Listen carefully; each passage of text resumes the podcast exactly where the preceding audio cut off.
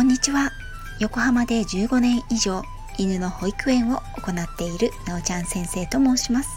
こちらの番組ではたくさんのワンちゃんや飼い主さんと関わってきた私が日本の犬と飼い主さんの QOL を上げるをテーマに犬のあれこれについて私個人の見解からお話ししています。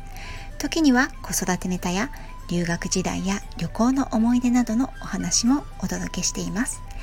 さて今回はイギリス最大級の動物愛護団体バタシーを知っていますか？の続編です。バタシーでは主に犬と猫を年間7000頭以上ケアをしています。施設はロンドン、オールドウィンザー、ブランズハッチの3カ所にあり私はドッグトレーナーのジョン先生のセミナーに参加し開催地であるオールドウィンザーの施設に計3週間滞在することになりました。その経緯は前回の配信をお聞きくださいね。今日はその中で私が体験したバタシーの活動保護ケアリフォームの中でも特に素晴らしいと思った犬の可能性を広げる活動のお話をしたいと思います。バタシーには多くの犬や猫が保護されてきます。年間7000頭以上の犬猫をバタシーでは絶えず受け入れケアしリフォームしていく活動を160年ほど行っていますが彼らにはポリシーがあります。すべての犬猫を選択することなく無条件で受け入れるということを掲げています。これは時にはもらい手を探すことがかなり厳しい状態にある犬猫を受け入れるということを意味します。知識経験の豊富なプロやスタッフのケアを受けてそのほとんどがリフォームされていくのですが実際には残念ながら人と一緒に一般家庭で暮らすには不向きと判定された子たちもいます。今はちょっとどうなっているのかわからないのですが一般の飼い主さんには閲覧ができないエリアというものがありかなりの問題行動がある犬たちがそのエリアに収容されていて特別にトレーニングを受けたスタッフのみがそのお世話をしているエリアもありました。そのうちのほとんどはかつての飼い主に虐待を受けていたという経験があったりパピーファームでただただ繰り返し繁殖だけをさせられていて日の目を見たいことがないという話を聞いてとても切ない気持ちになったことを覚えています。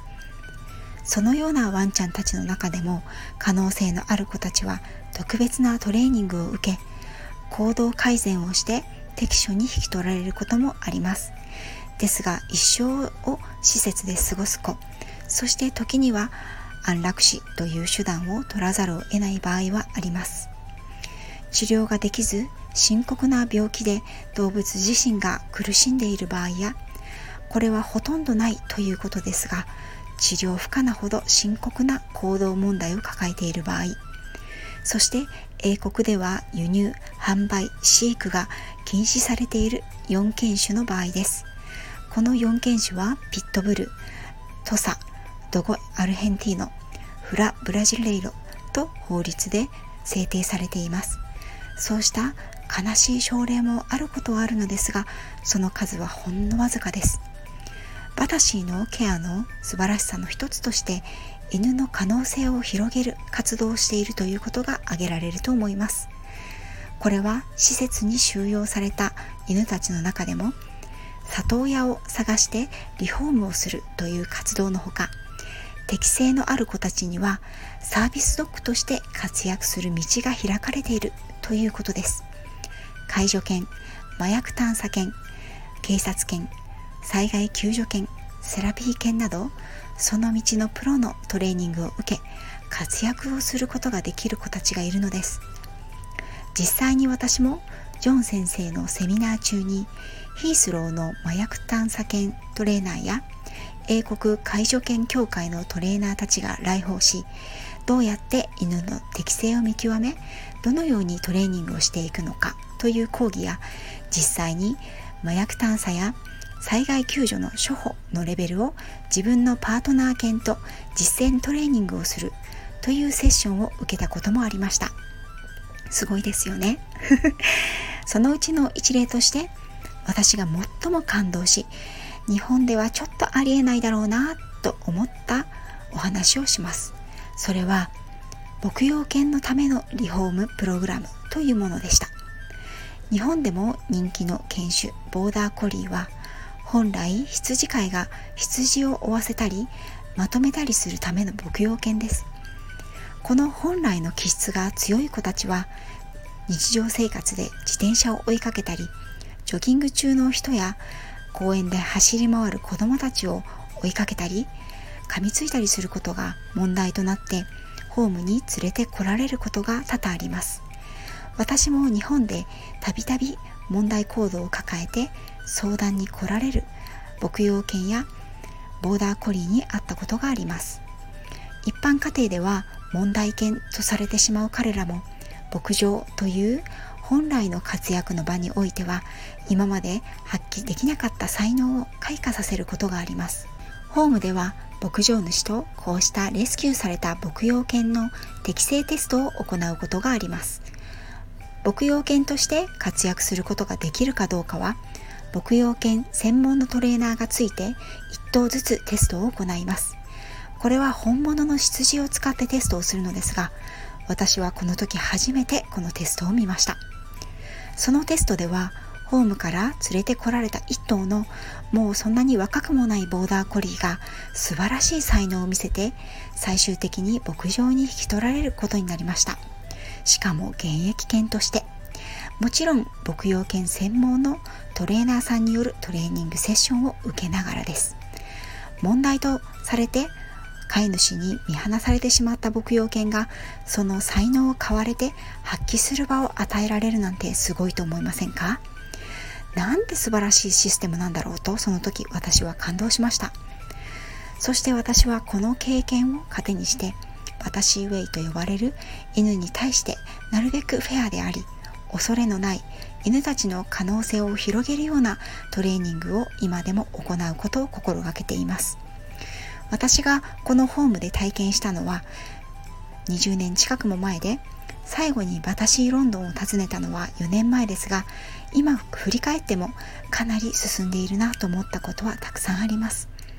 現在のバタシーでもいろいろな活動をしています。彼らの活動はただ犬を保護して新しい飼い主を見つけるだけではなく犬の可能性を広げるために様々な工夫と努力をしていると思います。例えば施設ではご紹介したサービスドッグのトレーニングのほか個別のケアプランが用意されたりヒーリングミュージックや犬が退屈しないためのゲームやトレーニング社会生活のための散歩などがあります。飼い主向けには食事動物のボランボディーランゲージペット保険の選び方やおもちゃやおやつの作り方。専門家によるアドバイスやトレーニング方法が記載されたパンフレットや動画があり誰でも無料で有益な情報を手に入れることができます。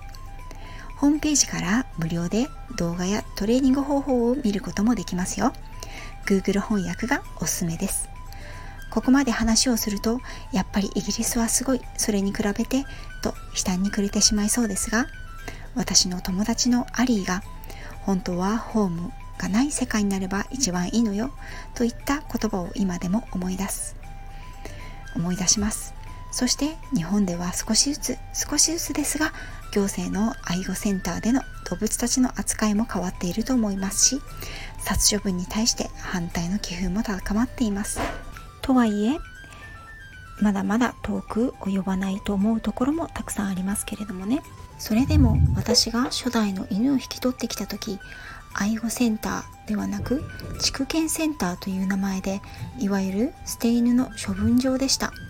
悪臭もひどく暗く怖い感じがしたことを覚えています。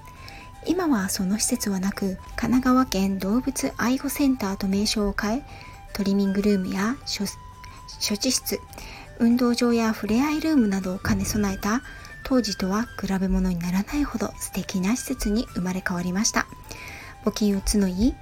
しつけ教室や各種イベントで動物愛護の啓蒙活動にも力を入れています。私は今回この配信をするにあたって当時とてもお世話になり今でも親交のある私のスタッフアリーに連絡を取りました。彼女はとても喜んでくれて、ぜひ日本の犬を愛する人たちにも伝えてほしいと言ってくれて、4年前にクラフトで撮った写真をサムネに使うことも快く OK してくれました。彼女は私のホームページの動画にも登場していますよ。動物福祉の先進国と比べて嘆くよりできることがある。それは情報を得るということだと思います。まずは知ることからスタートし、知っている人が発信し、受け取り手が多くなることで、個人では及ばない力が大きくなり、それが対局を動かすことにつながると思います。興味のある方はぜひ日本や海外の動物愛護団体を調べてみてください。そしてコロナが収束したらぜひご自身の目でその活動をご覧になってみてくださいね。本日も最後まで聞いていただきありがとうございました。あなたとワンちゃんの今日がますます輝くものになりますように。また次回もよろしくお願いいたします。